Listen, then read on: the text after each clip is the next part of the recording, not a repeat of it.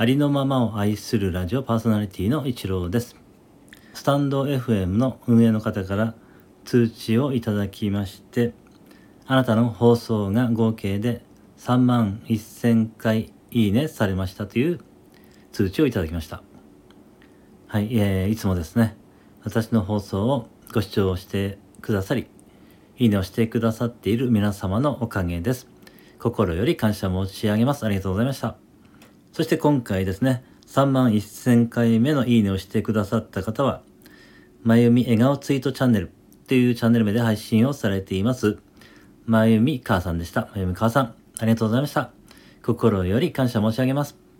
そしてここで、まゆみ母さんのプロフィールを読ませていただきます。母さんがのんびりと笑顔ツイートや独り言をつぶやいています。朗読もよかったら聞いてみてください。実はストアードにお店を出しています。私のオリジナルコーヒーをブレンドしてもらって販売しています。音声商品の販売もしていますよ。コラボ依頼も受けています。よかったら見ていってください。